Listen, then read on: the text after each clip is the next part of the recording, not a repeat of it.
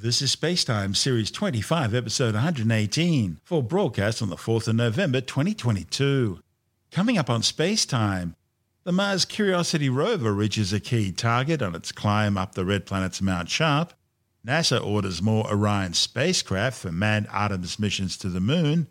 And in one of the few signs of cooperation with the West following the Kremlin's invasion of Ukraine, Russia has launched a Progress cargo ship full of supplies for the International Space Station. All that and more coming up on Space Time. Welcome to Space Time with Stuart Gary.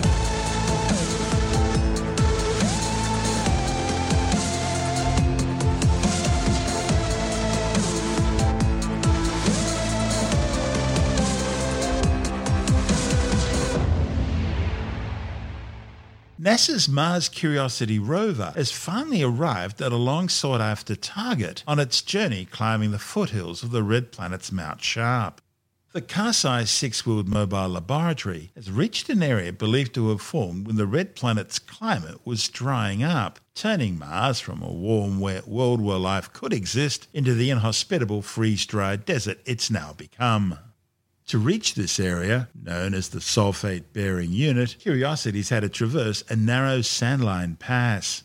In fact, it took the rover more than a month to safely navigate this treacherous terrain, which snakes between high hills and is lined with sand dunes which could bog the rover's wheels, potentially causing it to get stuck if the wheels lose traction and the hills themselves block Curiosity's view of the sky, requiring the rover to be carefully oriented based on where it could point its antennas towards the Earth and how long it could communicate with orbiters passing overhead.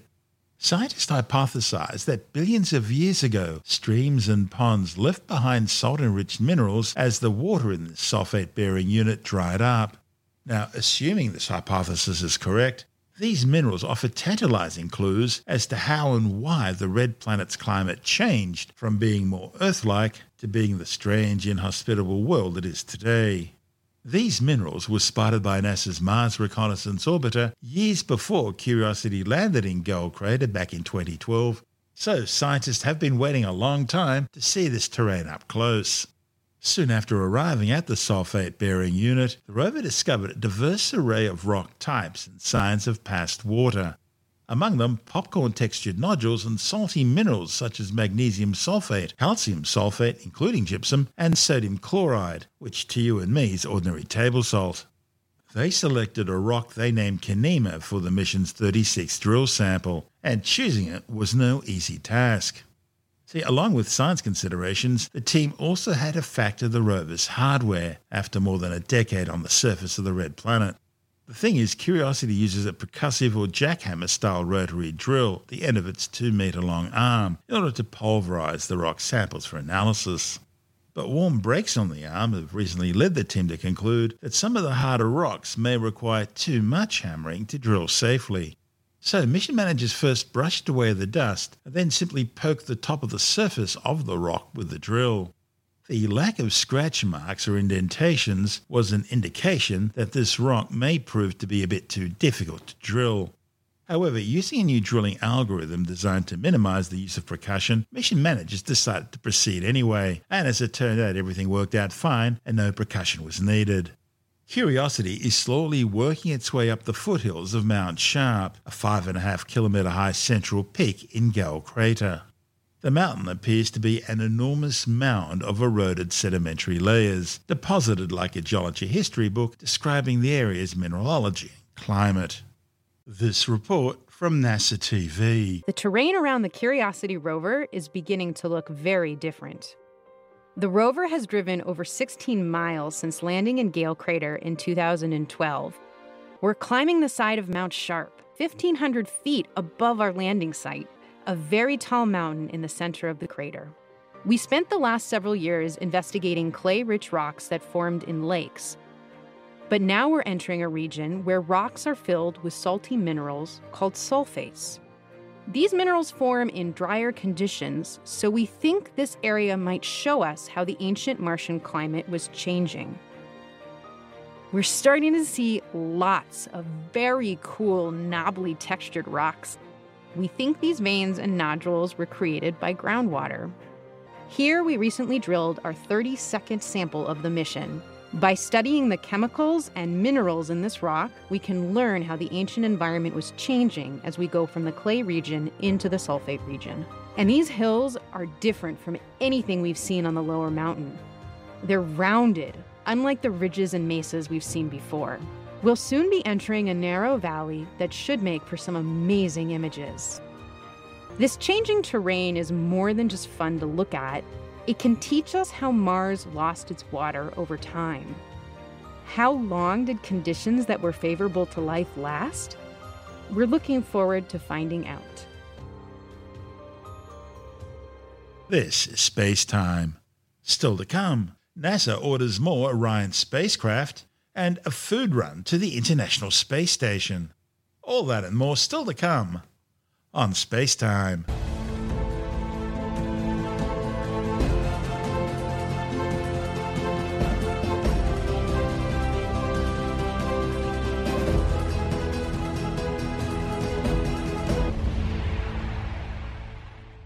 NASA has ordered three more Orion crew capsules from Lockheed Martin for future Artemis manned missions to the moon. The $1.99 billion deal will provide spacecraft for the Artemis 6, 7, and 8 missions to the Moon, taking the agency through to the 2030s. The Orion spacecraft will use European Space Agency built service modules and fly on NASA's SLS launch vehicles. The Artemis program is designed to establish a sustainable human presence both on the lunar surface and around the Moon through the Gateway space station, which will act as a base camp for excursions down to the lunar surface. The program's longer term aim is to develop the sorts of skills needed to get humans to Mars by the late 2030s or early 2040s. Notice how that date keeps rolling back. The first mission in the program, Artemis 1, is now slated to launch aboard an SLS Super Heavy Lift rocket on November the 14th, carrying an unmanned Orion capsule around the Moon and back again, splashing down in the North Pacific Ocean. It'll be the second flight for the Orion capsule, which undertook its maiden test flight aboard a Delta IV Heavy rocket back in 2014. That four and a half hour flight took the Orion spacecraft on two orbits of the Earth, reaching a peak altitude of 5,800 kilometers. Now, if the Artemis 1 mission goes to plan, Artemis 2 will launch in 2024, carrying a four person crew around the moon and back. And if that works out well, Artemis 3 will launch in 2025, carrying a crew to lunar orbit, where two of those people will transfer to a pre-positioned SpaceX Starship HLS, which will then transport them down to the lunar surface near the moon's south pole for what will be a week long stay. Artemis missions 4, 5, and 6 will deliver modules and equipment for the Lunar Gateway space station, as well as lunar rovers for surface operations on the moon. Artemis missions 7 through to 11 will deliver more equipment for Gateway, as well as habitats and logistics modules for the lunar surface. NASA's current plans would see 12 Orion spacecraft built through to the early 2030s, by which time the Artemis program will be relatively mature. Current orders mean that six Orion capsules have either been built or are ready to be delivered, meaning six more are yet to be ordered. With the Artemis 1 Orion spacecraft currently on top of the Space Launch System rocket ready to fly, two more Orion capsules are now undergoing final assembly at NASA's Kennedy Space Center in Florida for the Artemis 2 and 3 missions. Work's also well underway on the Artemis 4 spacecraft, including welding the pressure vessel together at NASA's New Orleans facility and building the heat shield at Lockheed Martin's Denver facility. And construction's also just commenced on the Artemis 5 Orion vehicle. Lockheed Martin says the Artemis 2 spacecraft will use selected avionics from the Artemis 1 crew module, and that reuse will continue to dramatically increase, where the Artemis 3 pressure vessel capsule will be entirely refurbished for the Artemis 6 mission.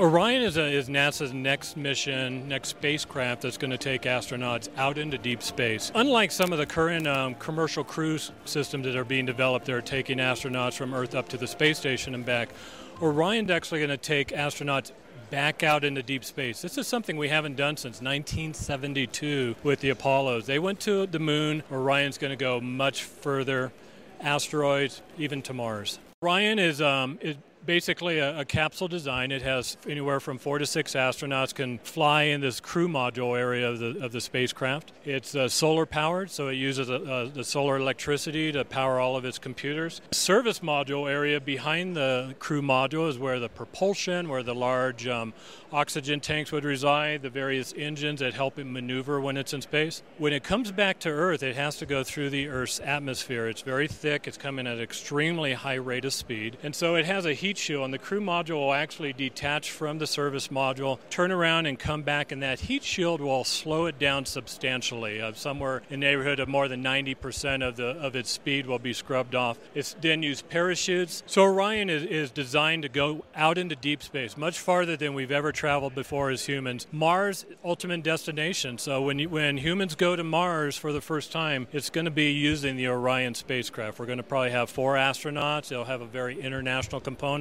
This is a spacecraft along with a large habitat system attached to it. They'll take astronauts all the way out to Mars and back. Yes, my name is uh, Lee Morin, uh, MD, PhD, and I'm a uh, astronaut mission specialist. With Orion, America is building a new spacecraft for exploration. Could involve missions to the moon, missions to an asteroid, missions to Mars, and we want Orion to be able to do all those things, to take four astronauts into deep space and return them safely to the Earth. And the goal was to build a cockpit user interface, a dashboard, so to speak, that would allow the crew to control that spacecraft for that period of time for these deep space missions and to have the flexibility so that even if they were away from the planet for months or even years, that they would have the information they needed to fly that vehicle and return safely to the Earth. And the concept was to go with a glass cockpit, and what that means is that the instruments are all images on a computer screen. They are all on the glass. So rather than flipping a physical switch, the crew brings up a computer screen and flips a virtual switch, a little icon of a switch or icon of a valve.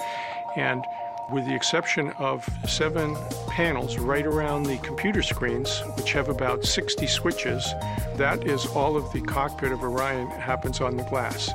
One big benefit is a weight savings because you don't have to have a physical switch.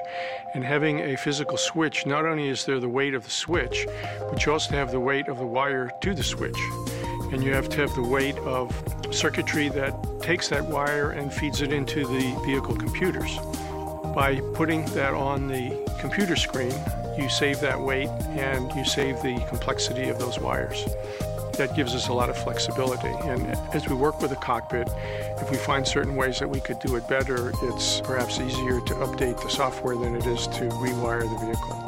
it's been very exciting to see the uh, Orion and the cockpit come together and to see the uh, computer software that I've helped write and, and my colleagues have been writing uh, come together. And I and think that these are the screens that some the first crew that goes to an asteroid will be looking at to help them control the vehicle.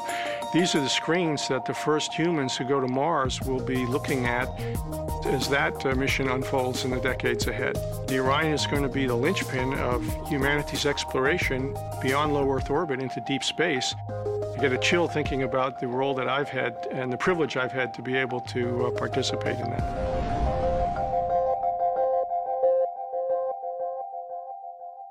This is Space Time.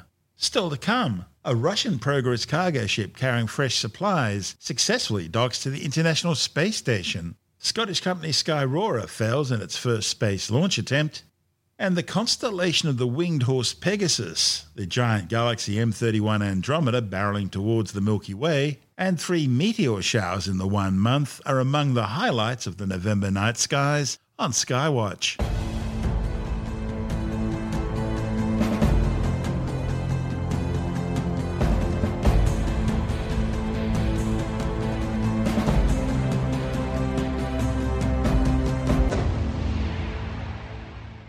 Russian Progress cargo ship has successfully docked to the International Space Station's Poisk module two days after launching aboard a Soyuz 21A rocket from the Baikonur Cosmodrome in the Central Asian Republic of Kazakhstan.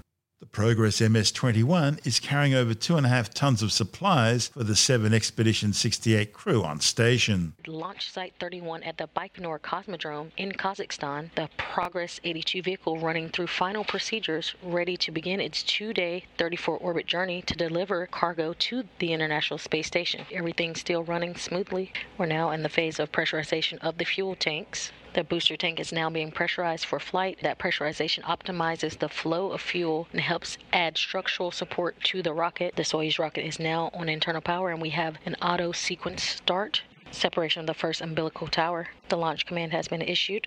The engine start command has been issued. We have an engine ignition. Turbo pumps are building up to flight speed. And liftoff.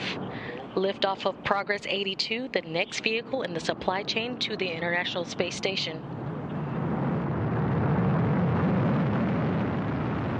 Good roll, pitch, and yaw. Program reported from Baikonur. First stage performance reported to be nominal.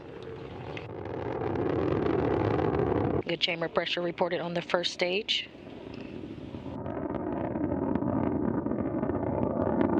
Good vehicle stabilization reported. One minute and 15 seconds into flight. Everything reported to be going well. Standing by now for first stage separation. Параметры конструкции ракеты-носителя в норме. Тангаж, рыскание вращения в норме. Flight controllers reporting everything operating nominally, and the launch shroud has jettisoned. The Soyuz booster traveling at almost 5,000 miles per hour. The second stage will last until about the 4 minute and 47 second mark into flight. All of the vehicle parameters reported to be nominal. Standing by now for second stage shutdown and second stage separation. The third stage engine is up and running. Everything looking good. Now traveling just over 9,500 miles per hour and 100 miles in altitude at the 5 minute mark into the flight. Now being propelled by the single engine of the Soyuz third stage, the engine will thrust and burn for about 4 minutes. Good third stage engine performance reported. All structure parameters still reported to be nominal. Third stage performance continues to be solid, propelling the Progress 82 cargo craft into its preliminary orbit. Six minutes and 38 seconds into flight, third stage engine still burning nominally as the Progress heads towards its preliminary orbit on its journey to the International Space Station. Seven minutes and 30 seconds into flight, the Progress and the Soyuz now traveling 14,000 miles per hour, 124 miles in altitude, the trajectory flattening out, about one minute of powered flight remaining. Third stage performance still reported to be going nominally. Now at the 8 minute mark into flight, since the Progress lifted off, Progress now traveling almost 15,000 miles per hour and 125 miles in altitude. All structure parameters still reported to be nominal. Third stage shutdown confirmed and the spacecraft separation confirmed. Next step will be the deployment of the solar arrays and navigational antennas on Progress 82. And now I'm getting reports from the Mission Control Center in Korolev that the solar arrays and antennas have deployed. The Progress 82 resupply spacecraft now officially in its preliminary orbit, which begins its two day journey to the International Space Station to deliver about three tons of cargo. Included in the manifest are 702 kilograms of fuel, 428 kilograms of drinking water, as well as fresh food, clothes, and hygiene equipment. The mission and the International Space Station program are one of the few areas where collaboration between the West and the Kremlin's continuing despite the ongoing Russian invasion of Ukraine. They say space is hard, and Scottish company Skyrora has learnt that lesson the hard way after the maiden test flight of their new Skylark L suborbital launch vehicle failed to reach space. The Edinburgh Base Company attempted to fly its 11 metre tall rocket off an Icelandic launch pad in the country's northeast. However, the booster fell into the Norwegian Sea just 500 metres downrange. Skylark L was designed to reach a maximum altitude of more than 125 kilometres, flying it over Mach 4. The vehicle was designed to test equipment and procedures for the larger Skyrora XL rocket, slated for launch from the United Kingdom next year. The company completed a key engine test of Skyrora XL's second stage in August, in what was the largest test of its kind in the UK in more than half a century. This is Space Time.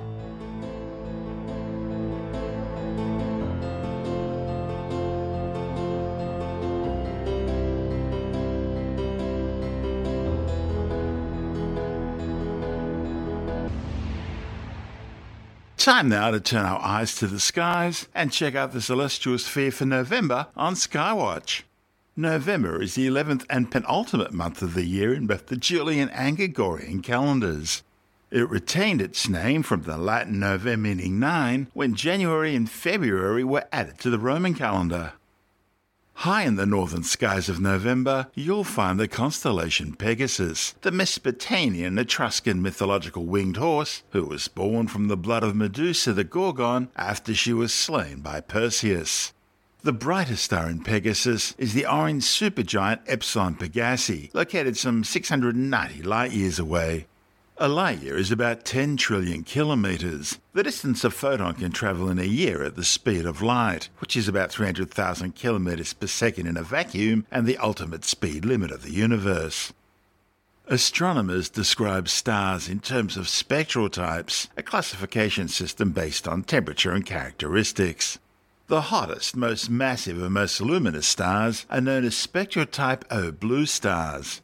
They're followed by spectrotype B blue white stars, then spectrotype A white stars, spectrotype F whitish yellow stars, spectrotype G yellow stars, that's where our sun fits in, spectrotype K orange stars, and the coolest and least massive stars of all are the spectrotype M red stars. Each spectral classification is further subdivided using a numeric digit to represent temperature, with 0 being the hottest and 9 the coolest and then a Roman numeral is added to the end of all that to represent luminosity. Now, put all that together, and a star like our Sun is known as a spectrotype G2V or G25 yellow dwarf star. Also included in the stellar classification system are spectrotypes LT and Y, which are assigned to failed stars known as brown dwarfs some of which were born as spectrotype M red stars, but became brown dwarfs after losing some of their mass. Brown dwarfs fit into a category between the largest planets, which are about 13 times the mass of Jupiter, and the smaller spectrotype M red dwarf stars, which are about 75 to 80 times the mass of Jupiter, or about 0.08 solar masses. As for Epsilon Pegasi, well, it's estimated to have about 12 times the mass of our Sun and about 185 times the Sun's radius.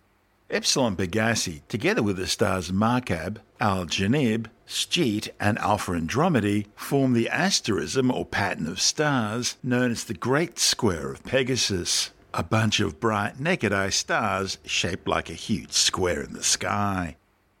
One of the stars in the constellation is 51 Pegasi, which was the first main sequence star beyond our Sun to be discovered to host a planet.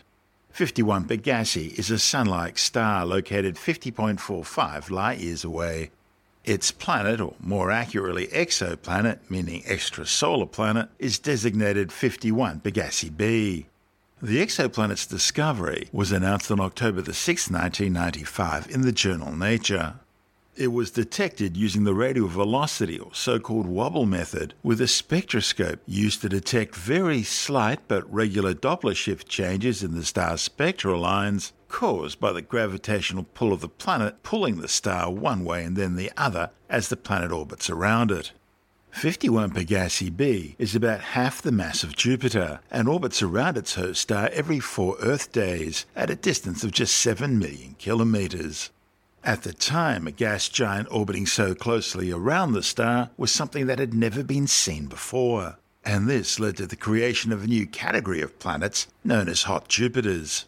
A category of gas giants thought to have formed further out from their host stars beyond the so called snow line, but which then migrated inwards towards their current positions.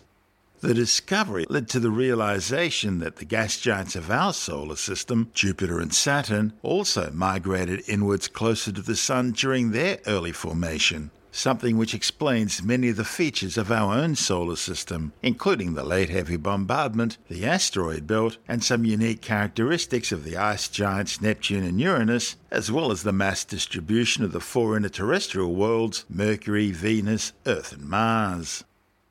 Also visible in Pegasus is the M15 or NGC 7078 globular cluster, which is located about 33,600 light years away.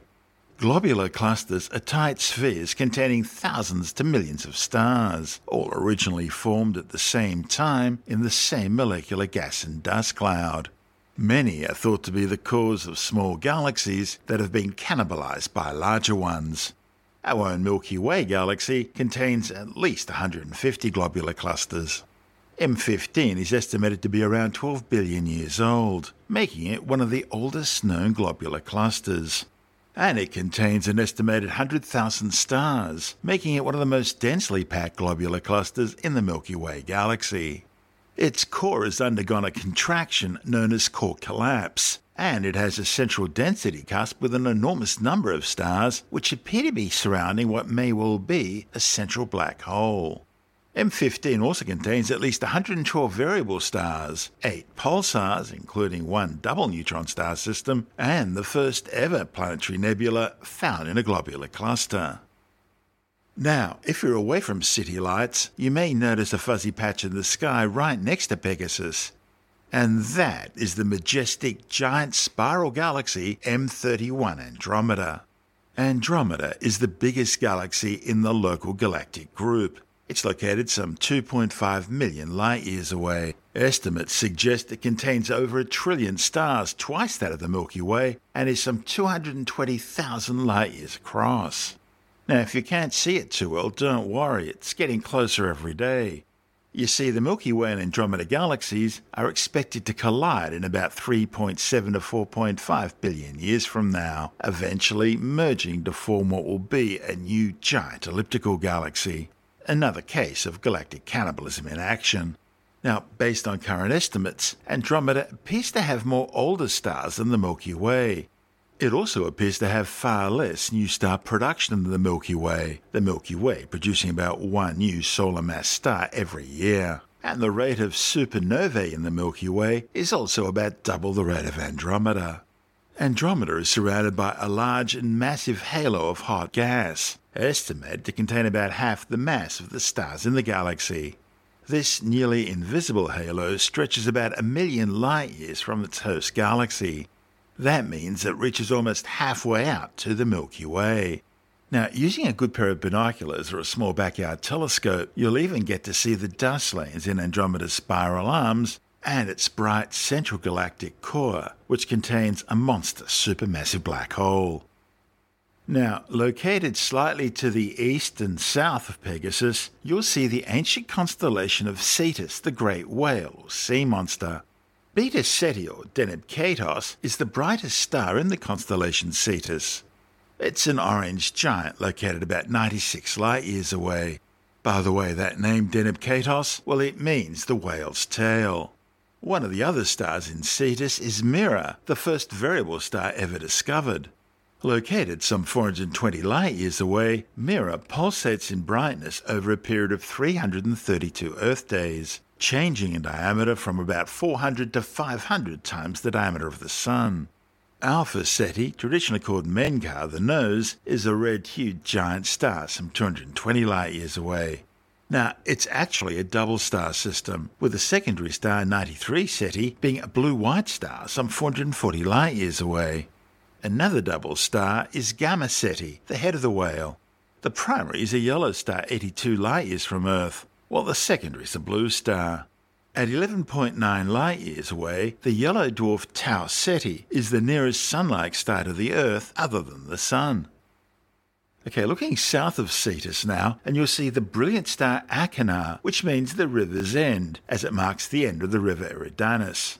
Eridanus is the sixth largest of the modern constellations, and the one that extends furthest in the sky from north to south. Achernar is a binary system, and the primary star Alpha Eridani actually consists of two stars, Alpha Eridani A and B, located some 139 light years away. Of the ten brightest stars in the night sky, Alpha Eridani is the hottest and bluest in colour. That's due to Achernar being a spectral type B blue main sequence star. Achernar also has an unusually rapid rotational velocity, causing it to become oblate in shape. The second star in the system is a smaller Spectrotype A white star, which orbits the primary at a distance of about 12 astronomical units. An astronomical unit is the average distance between the Earth and the Sun, about 150 million kilometres or just over 8 light minutes.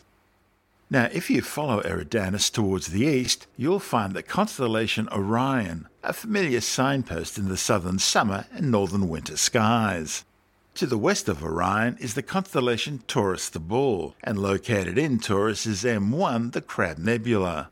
It's the remnant of a star which Chinese astronomers saw explode as a supernova back on the 4th of July in the year 1054. They recorded the sudden appearance of a new star on their sky charts at exactly the position of the Crab Nebula. Their records show the supernova appeared brighter than the planet Venus for weeks on end, before finally fading from view after about two years. The shock wave from the Crab Nebula's supernova explosion is continuing to blast outwards, expanding at a rate of about 5 million kilometers per hour. At the heart of the nebula is a rapidly spinning neutron star, a pulsar, rotating at some 30 pulses per second. As it rotates, it shines a beam like a lighthouse beacon sweeping across the galaxy. This beam emits radiation at all wavelengths from gamma rays and X rays right through ultraviolet, optical, and infrared, even into the radio waves. Observations indicate the pulsar is slowing down and will fall to just half its current rotational rate in the next thousand years. November is also a great time to check out the Pleiades or Seven Sisters, one of the nearest open star clusters to Earth. Also known as M45, the Pleiades are located in the constellation Taurus the Bull and are composed mostly of hot blue white stars. Now, depending on whose measurements you prefer, the Pleiades are somewhere between 118 and 137 parsecs away, a parsec being around 3.26 light years. The amazing thing about the Pleiades is that different cultures from vastly different parts of Earth have all described the Pleiades in the same way, as seven women or seven sisters. And this could possibly be some sort of ancient throwback to early human out of Africa civilization. Just like October, November sees three meteor showers. There's the November Orionids, the Taurids, and the Leonids. Although peaking in late October, the Orionids are continuing to sprinkle down during the start of November, and are usually at their best during the wee small hours before dawn. They're generated by the debris trail left behind by the comet Halley, and appear to radiate out from the direction of the constellation Orion the Hunter. The Taurids meteor shower are generated by the comet Encke, and as their name suggests, they appear to radiate out from the constellation Taurus the Bull. Encke and the Taurids are believed to be the remnants of a large comet which disintegrated between 20 and 30,000 years ago, breaking into several pieces and releasing material both by normal cometary ablation and also occasionally by close gravitational encounters with the Earth and other planets. In fact, the cometary stream of material left by Encke is the largest in the inner solar system, being so spread out, the Earth takes several weeks to pass through it, causing an extended period of meteor activity compared to the much smaller periods of activity of other meteor showers. And further gravitational interactions with Jupiter have caused the Taurids to be segmented into separate northern and southern streams. The southern Taurids usually last from around September the 25th to November the 25th, while the northern Taurids go from October the 12th to December the 2nd. But the Taurids do have their downside. They're quite diffuse, usually only producing about 7 meteors an hour. However, they are composed of more massive material. Think of pebbles instead of dust grains. And so they tend to produce a high percentage of very bright meteors known as fireballs, produced as larger meteoroids burn through the atmosphere.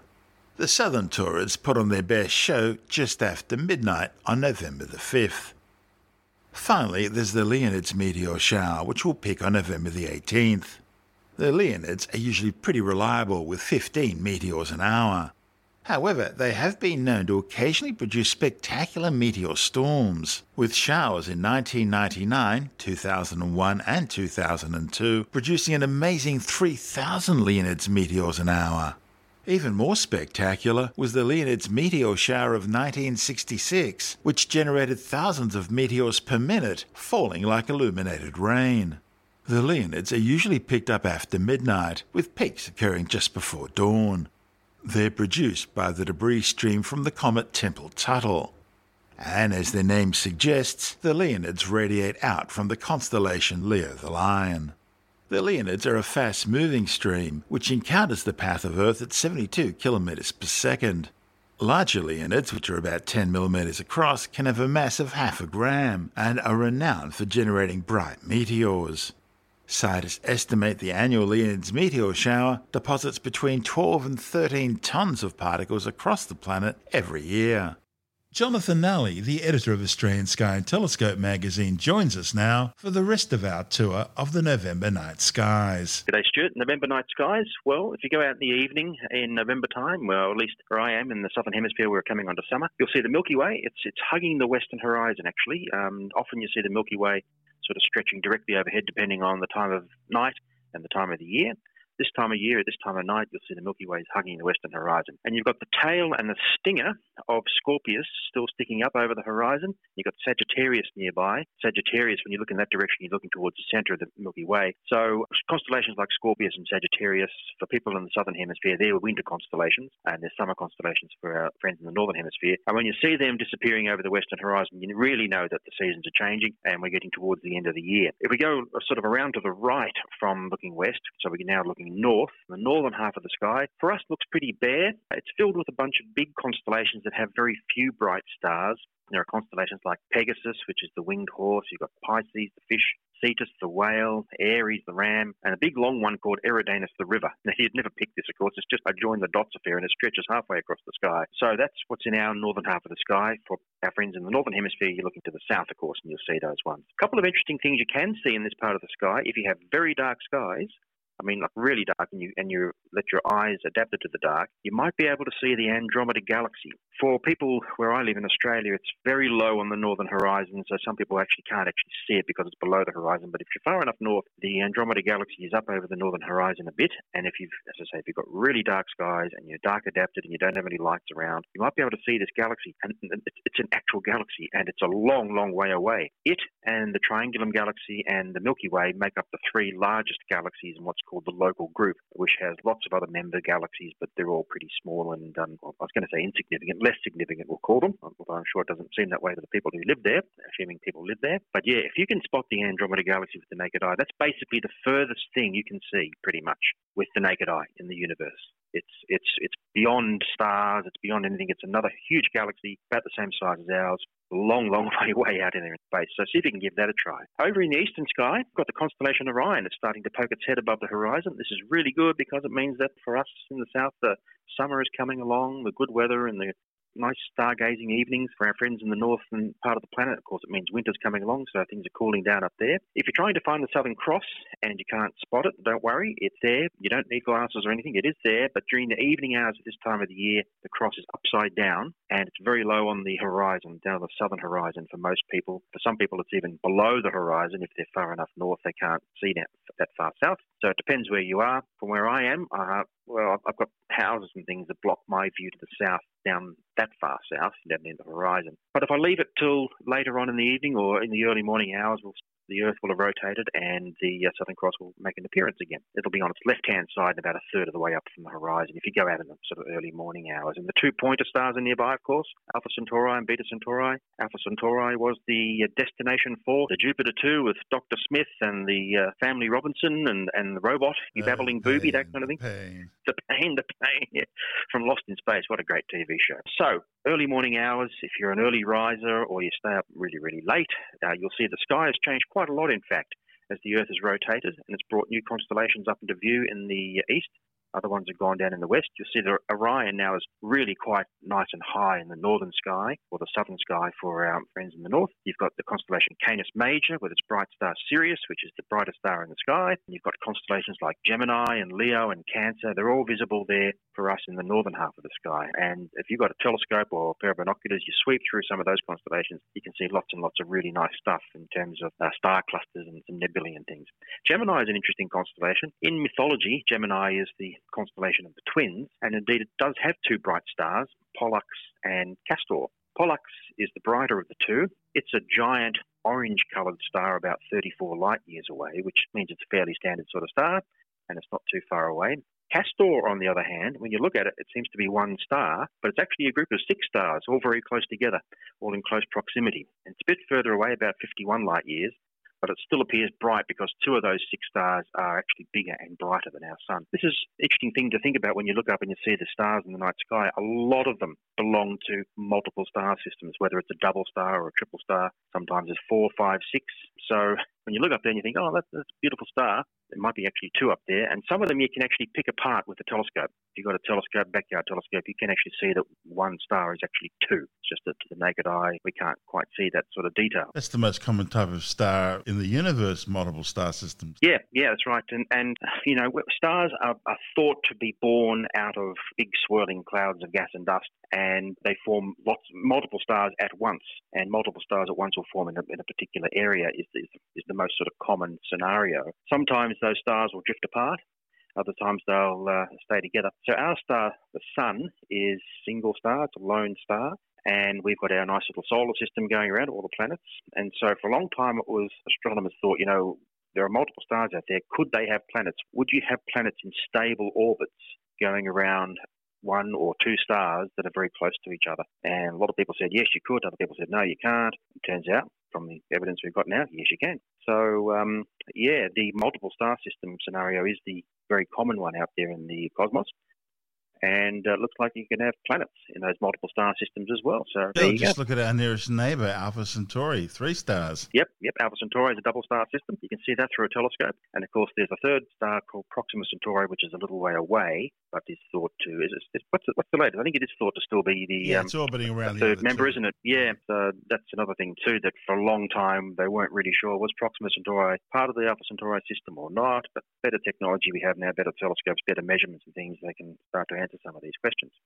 Speaking of planets, planets in our solar system, we'll talk about the planets now, what we can see. So, just like last month, Mercury, very low on the horizon and hard to see during November. In this case, though, it's the western horizon after sunset rather than the eastern horizon before dawn, as it was in October. So, if, you, if you're lucky, if you've got a, a, very flat horizon, you don't have trees and houses and, and uh, hills and things in the way, after the sun's gone down, you might see a, what looks like a little bright star on the western horizon. That's probably Mercury. Venus. Venus is out of sight for most of November because it's been around the other side of the sun from us for quite a while, therefore lost in the solar glare. It will start to reappear above the western horizon after sunset at the end of the month. So if you go out after sunset, like right after sunset, and look to the west, you see a, a bright star-looking thing, like really quite bright. That's Venus, and it'll slowly climb higher and higher in the sky as each night passes, uh, as the weeks go on from that.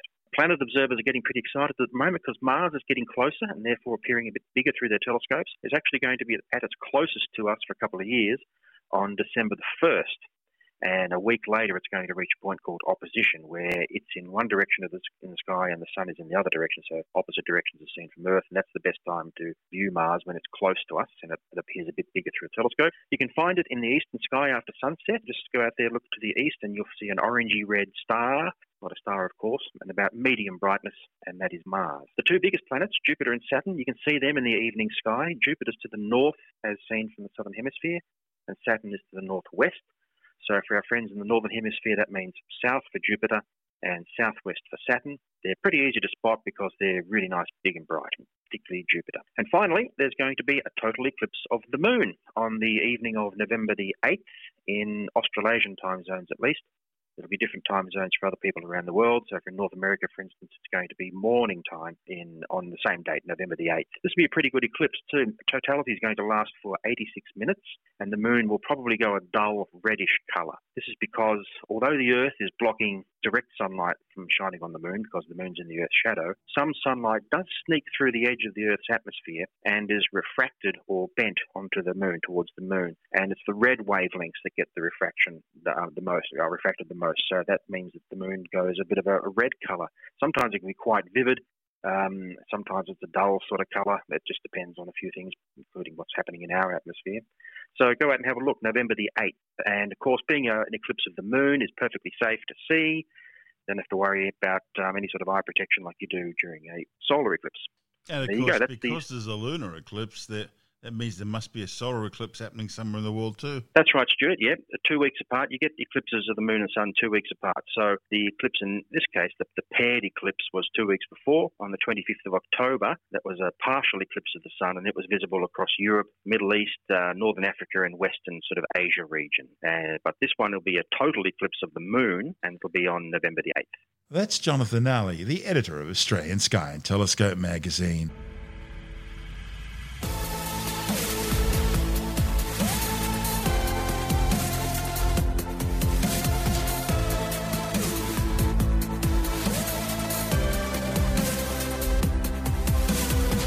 That's the show for now.